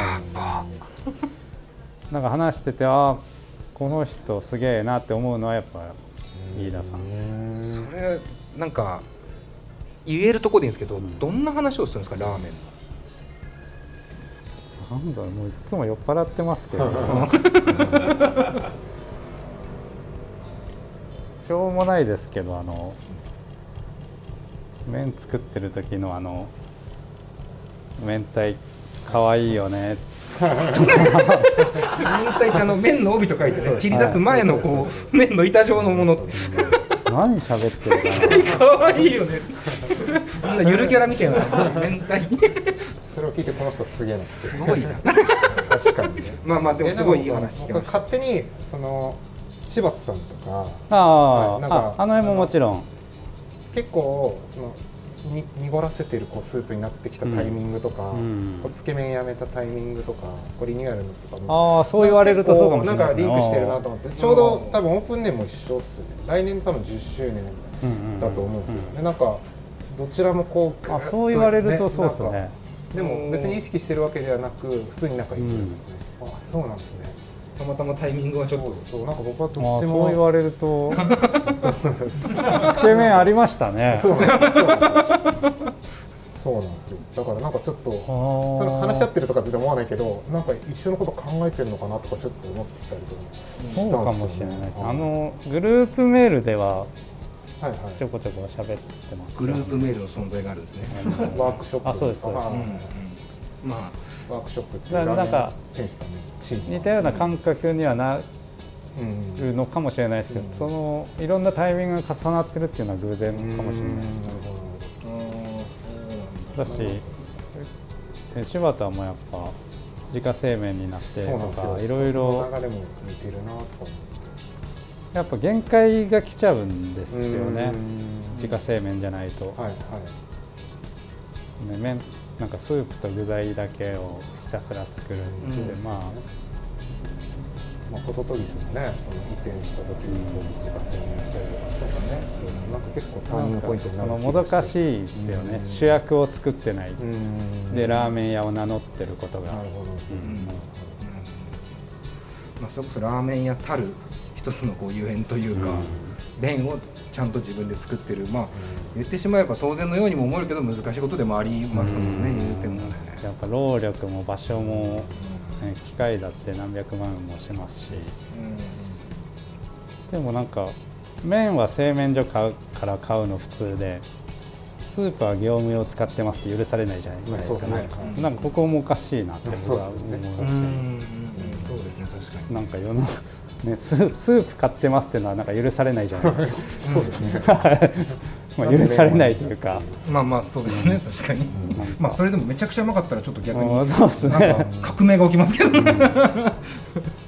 いやそうなんだ。なんかすごく今話して思ったのはそのラーメンまあ、僕ら旗から食べてるだけの身からすると、例えば業界全体のつながりとかも、まあ、変なちょっとこう凝視してとか注視しないと、まあ、見えてこない部分でもあると思うんですよね、出身がどこでとかまあもちろんそうですけど、まあ、なんかこうワークショップっていうね今言ったそのラーメン店主たちのこう人の横のつながりというかっていうチームもあって、そういうのってなんだろう。杉本さんにとって結構影響はあるんですか？そのラーメン。にああります、もうめちゃくちゃあります、ねうん。かつその業界全体もやっぱり見ていたいって気持ちはあるんですか、たら一つなんかこことはいかないですか、いかないかもしれないけど自分のこうねかなりやっぱり意思100%こう通ったラーメンを言ったら出していると思うんですよ。そこってこう流行り廃りとは、うん。まあ、一つこう離れるというか、気もするんですけどはい。ただその全体のラーメン業界のな流れとか波とかっていうのもあると思うんですけど、はい。その辺って気にしたりもするんですか？今の段階で。ああそうですね。し気にはしますね、うん。だそのあのリニューアルもちょっと今のその流行ってるラーメン違くないですかみたいなメッセージもやっぱあったと思うんですよね。うん。うん。うん。違くないですか？ってまあなんか突っ込むようですけど 何が違うって杉本さんの中では思ってるんですなんかねやっぱりこう世の中の評価気にしちゃってどんどんラーメンらしさを失ってないですかみたいな、うん。まあそれをみんながやるのはもちろん自由だと思いますし、ね、世の中でそれが求められてるんであればいいと思うんですけどなんかなんか僕はですけどやっぱラーメンって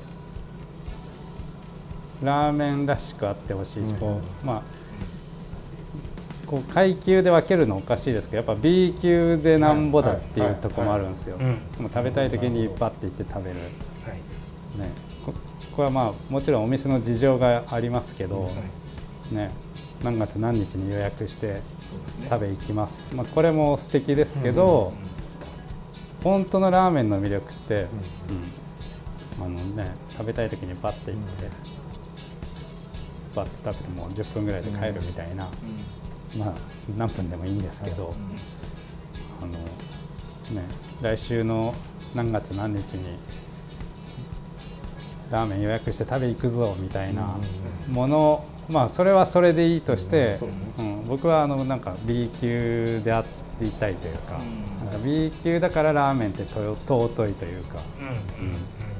日常的であるというか、なんかそれが、ね、こうどんどんどんどんスープが少なくなって綺麗になってってなんかねいろんな具材がちょこんちょこんちょこんってあって見た目いいからピンクのチャーシューが入って、っていうのがなんかちょっとこれこれが主流になってきてるのおかしくないかなっていうのがまあ僕の感じてたことというか、それで僕ずっと夜営業やってるのかなって思ってました、ああのスッと入れる店でありたいっていう気持ちからやってるのかなと。思って、それはどうですかその心はいやそれもあるかもしれないですなんか、うん、なんか大衆食でいたいというか、それってなんだろう。まあある種今のラーメン業界も結構目まぐるしく変わるじゃないですか。トレンドとかも含めて、お店もねできては潰れてっていうことも結構あると思うんですけど。なんかこう、まあ、そろそろね時間もあれですけど、そういうじゃあまあねラーメンが、まあ、言ったらちょっとこう端正な顔立ちのなんていうか、ラーメンたちがずらーっと並んでるような、まあ、印象があるんですけど、まあ、ある種そこにラーメンらしさが失われてるみたいな、まあ、ちょっと憂いがもある中でなんか杉本の立ち位置というかそのラーメン界での立ち位置っていうのは、まあ、それこそ飯田商店さんとも違うと思うんですよね、目指していくところも。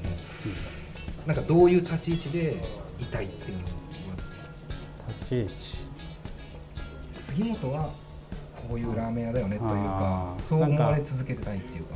ラーメンを好きになれるラーメン屋でいたいというか。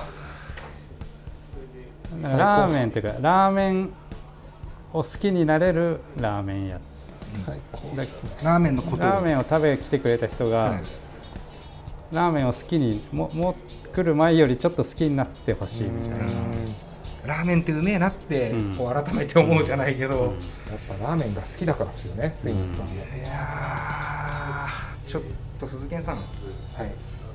終わんねえっすね。止まんねえっす。あーもうでももう。あと100個ぐらい聞けるんですけどさすがにっていうところがあるん。で、いやちょっと急にぶっ込み質問なんですけど、ぶっ込みというか、まあはい。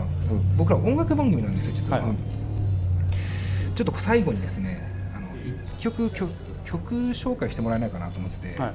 なんか音楽って好きですか？あまあ普通に。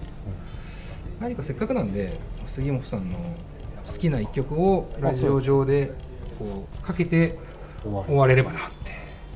何でもいいんですか？急に音楽番組っぽくなりますけど、あれ。えーすみません。急にテーマ設けるの。偉そうだぞ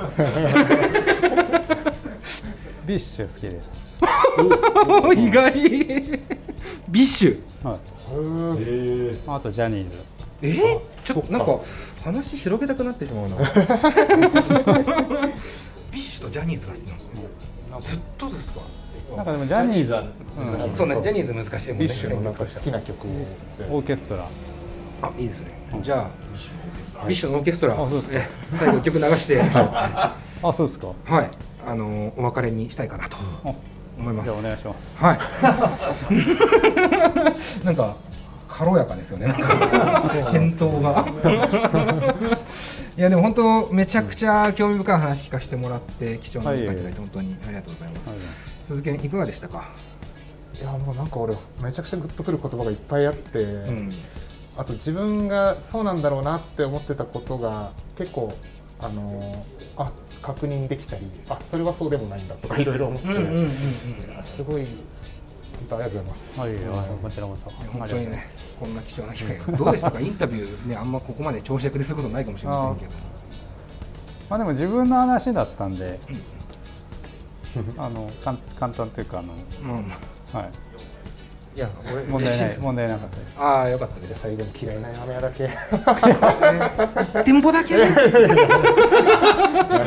難しいですね。いっぱいいっぱいじゃあ BiSH の後にでもそれ本当に聞かれたら難しいですよね。まあ難しいですよね。え、まあお別れしましょう。お別れしましょう。無限にすみませんというわけで改めてね今日ねスペシャルゲスト来てもらいました、えーラーメン杉本から店主の杉本康介さん本当にありがとうございます。では最後に改めて、えー曲紹介的にね、えー一曲じゃあ紹介をお願いします。 BiSH でオーケストラです。ありがとうございます。音楽番組。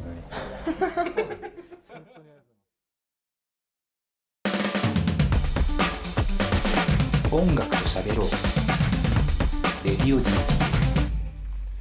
というわけで BiSH でオーケストラお送りしました。はい。まあ、杉本さんのねまさかの選曲ということで、え ーあと意外にも BiSH というね。ねえ。選んでくれちゃってね。な何を選ぶのかなってやっぱそこも興味津々だったけど BiSH なんだと。思ってそうですね。 BiSH かジャニーズって言ってましたね。めちゃくちゃ意外だなと。思うさすがですね。そこも掘っていきたいぐらいだったんだけどね。まあまあ時間がね許す限りだったのでまあまあ最終的には選曲になりましたけど、はい。ちょっとまあインタビューね。いやーまあなんかすごいこう読後感と言いますか。すごいね。うんがあるんですけど、うん。まあちょっとこれまずはある意味こう旗から見てたというかうんあの金子さん、うん。ちょっと印象聞きたいですね、うんあ金子です。はい、いやすごい良かったと思います。ううん。んうん。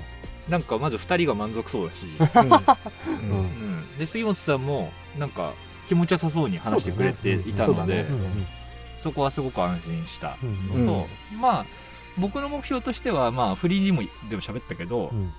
まあ今までのゲスト、うんうん。あのミュージシャンのゲスト。はいはいはい。と、うそれでずっとやってきてるからそうだね。基本的に同じスタンスっていうかうん。うん。でできるのがベストだと僕は思ってたんですけど、うん。それはできてたんじゃないかなと思ったんで、まあなるほこれまでのねど あの積み重ねや、はいはい。えー、とラーメン食い続けたことううんん。とかがいろいろうん結果になったんじゃないかなはい。っていうふうに思って、ね。このレディオ DTM としても音楽番組のそのやってきたこととそのラーメン大賞でやってきたことがこうリンクした瞬間だったわけだ、うん。あーなるほどね、本当しかもなんか綺麗にねうん。スーッと交わっていった感じはねすごいしたよね、ねえ本当に、うん僕も同意ですそれうん。はすごく僕もやってて思いました。そんな感じです、うん。うんうん。だしまあ本当にそれに対してね忌憚なく答えてくれていた、うんうんうんね杉本さん本当にありがたかったよね。いや本当素晴らしい。さこっちはガチガチで緊張もしつつうんうん。くだんないことも言いつつでやったけど、うんうんうん。なんか全てにこう真摯に答えてくれていやすごい。まあ、めちゃくちゃ感謝。鈴研どうでした、いやだからさ僕は話したことがもともとあったから、うんあのああいう方だっていうのは知ってたんですよ。うんうん。なんかすっごいさちゃんとしたさめちゃくちゃすすごいラーメンを作るじゃん。うん。なのに、ああはいそうなんですよみたいな感じじゃん杉さんって、うんうん。うんなんかあれがねすごいこういう人からあのラーメンが生まれてるんだってなんか不思議でもあるんだけど、うんうん。でもなんか腑に落ちるところもあったりとか。そうだね。ね。うんうんうん。面白いなと思って、すでも僕はねすごくやっぱり自分としてめちゃくちゃ共感するのは、うん。そのたとえお客さんが来てくれようとあの自分が思ったこと自分がこうやりたいこと自分が信じていることをやらないわけにはいかないっていうその姿勢うん。がすごいなんかインディーバンドの感覚とめっちゃ近いなと思って、うん。すっごいわかる。やっぱり自分はやっぱそのねあのそんなに大きな会場でライブをやるようなバンドをやってるわけじゃないんだけど、うん。あの絶対その自分の気持ちに嘘つかないようにしようと思ってるし、うん。そうじゃないと音楽が伝わらないと思っているからなんかその感覚をあのラーメン屋さんも持ってるんだっていうのを知れてなんかすごく嬉しかったです。うん。うん。まあ、ある一種のシンパシーも感じたというか、んんん。そうですね。まあそれは僕もすごく思った。だから結構共通して金子もね今までミュージシャンにやってきたようにさまあある意味同じセオリーの中でさ、うんやったじゃない今回は、うんうんでそれができたっていうのとさ、まあ、鈴研はしかもミュージシャンでもあってって、うんうん。そことシンパシー感じててっていうのとやっぱ僕も同じことは思う、そのすごく今までラーメンの会は音楽の話禁止っていうね、えー基本設けてて、うん。まあ、今もそれは生きてると思ってるんだなんでだよ。それがなんでだよ。なんでだよってめちゃくちゃ例えたいのにっていうね。でもやっぱ、なんかそこも線がつながったっていうかさ、うんうんうん。俺らずっと言ってたじゃん。本当うん音楽とラーメンって同じだよねって、うん。まあ変なし万物共通でもあるんだけどこと音楽とラーメンって文化としても語り口として結構似てるなと思うんだけど、うんうん。なんかそれをこうミュージシャンと店主っていうそのうん。ラーメン店主っていうところを初めてこうさインタビューでがっつりリンクしたから、うんうん。あなんか今まで考えてきたこともやっぱり正しかったと思うしなんかすごくこう線としてつながる気持ちよさみたいなのがあって、めちゃくちゃ感動してましたね話しながら。すごいね。僕は本当にもうシンプルにこうラーメンをずっと食べてきた人間としてもうんあやっぱそうっすよねってすごい思う瞬間が山ほどあったし、うん。でまあそのミュージシャンと音楽やる身としても、まあうん一緒だよねっていうやっぱうんところまで話が聞けたから、そうねなんかすごくねあのちょっと本当興奮が今ちょっとあるね、うん。あるよねうん。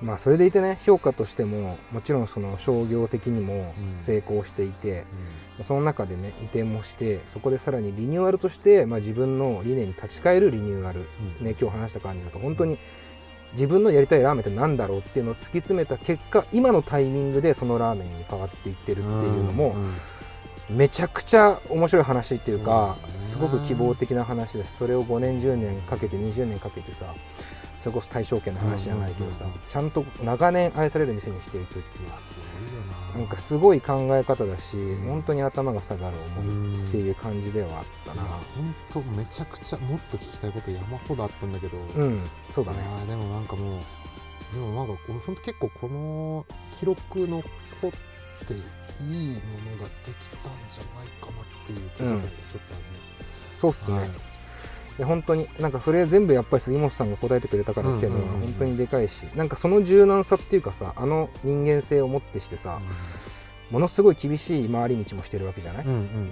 言ったらこうエリアマネージャー。カラオケ屋さんのエリアマネージャーやっててっていうところから、佐野さんに弟子入りする話とかもさなんかすごいやっぱ気合入りまくってるなと思う、でもそれでもじゃあ初めて出したラーメンは佐野さんとは違うってある意味ギラついたところになっていて、でそこからさらにいろいろこうブラッシュアップしていって今ルーツに立ち返ってある意味すごく柔軟な考えだとも思うんだよそうだよね、なんかそれがやっぱり杉本のラーメンも向上させたんじゃないかなと思うしうん。やっぱ人間性っていうものが。そうだね。なんかそこはなんかそこもある意味佐野さんっていうところに弟子入りしたっていうのはかなり大きくなんか起因してんのかなって思うというか、そうですね、うんなんかその辺も全てエモーショナルだったり、佐野さんとのこう昔のね修行時代の話とかもまあ実際に修行したした人はね、短い話ではもちろんあるけど時間内で、でもあんな貴重な話もね聞けたのは本当に。そうそうそう。でまあそのなんかやっぱ言うてももう見えない佐野さんを追ってるわけじゃない、うん。で佐野さんはもうお亡くなりになられて、その見えない佐野さんを追っている杉本さんがもう杉本さんでしかないといううん。ラーメンになってるっていうのが、うん。もう俺なんかそこも一番グッとくるかなっていうはい。感じです、いやーよかった。本当に良かったです。ピーピーピーですねゲームセットのあそうです。よくわかりましたね。閉めたの、うん締めようと思ったんだけど本当に本当に想像の5倍うまくいかなかったそうだね。負けだったかうんら、そうだね。うん。勝ってると思ってたバカかもしれないね本当ね、うん。あれ？っつってスコア見たら負けてんじゃんってね。テンションだけ上がってたかもしれないですけど。でもまあそれそんなことない、いや本当にいい試合したと俺らも思ってる。うん。うん。本当に貴重な言葉が聞けたあとね、まあ。やっぱりねあとねが始まる。いいね。今日はねうん。7時集合だったじゃないですか。そうっすね朝ね。で今23時ですよ。あいやね本当にねラーメンのラジオをこんなことややるんだっていうね。あいやー本当ね。なんかもうよよくわかんないちょっと俺普段寝る時間なんで結構高揚感もちょっと若干変な感じになってるんですよ。やっぱねあのー本当飯田商店に始まり、うん。杉本さんのインタビュー終わってうん。日本途中で負け。うん。なんかすっごい濃い一日だった。そうだね。ジェットコースターのようなね、うん。本当に一日、まあとりあえずお腹はいっぱいってことでよろしいですか？そうっすね。はい。もうこれ以上出ないな締め感って思ったでしょうね。お腹はいっぱい。うんお腹いっぱいですよね、うん。普通にね。よし終わり。今年終わりよ。そうだね。いいですか？はい。もうまあちょっとねいろいろありますけど喋りたいことは、うんうん。その後は。来年どうすんだって話よ。そうね。来年は来年またラーメン界に多分大きな衝撃あるよきっと。ある。うん。何かしらある。これをさ培ってうん。杉本さんにインタビューしたことを絶対無駄にはしたくない。でうん。これは残るけど、音声メディアとしてね、こっから先ねやっぱ1年間俺らがラーメンとどう向き合うかっていうのが、うんうん。杉本さんへの恩返しだと俺は思ってる、いやー。えもで来年もしまだ杉本さんって思ったらもう一回杉本さんオファーしよそうね。うで1年の話しよ最近どうすかっつって。う慣れてんなちょっとまあでも本当になんかそういう未来も見据えてね、うんあのこのラーメン界も長いことね続けてうんうん愛されるようになっていきましょうよ。いや本当にこのラジオを聞いた人が少しでもラーメン好きになってくれたらいいなと思うおいおいおいおいおいおいスティールしてるよあれあそうかなんか最近聞いた名言みたいな感じで頭に残っちゃってたそうそうそうあまあまあまあ本当でもねラーメン好きになってもらいたいよねマジでそうですよ思います、はいというわけでまあ来年以降も、うん我々はラーメンを食べ続けてはいお願いします。ポッドキャストを続けていきましょう、うん。そしてまあ最後にちょっと鈴研ね今回本当にはい杉本さんに至るまでの道のりも鈴研大いに加担してくれていて、はい。マジであのいなければ成立し得なかった企画なので、はいまあそういう意味でも本当にね何より今日ゲストではありますからもちろん。ね。鈴研もね本当にありがとう、お疲れ様でした、はい。ありがとうございました、はい。本当に。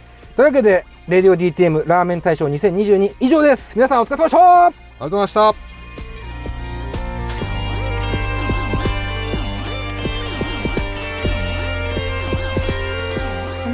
は「レディオ DTM」の制作でお送りしました。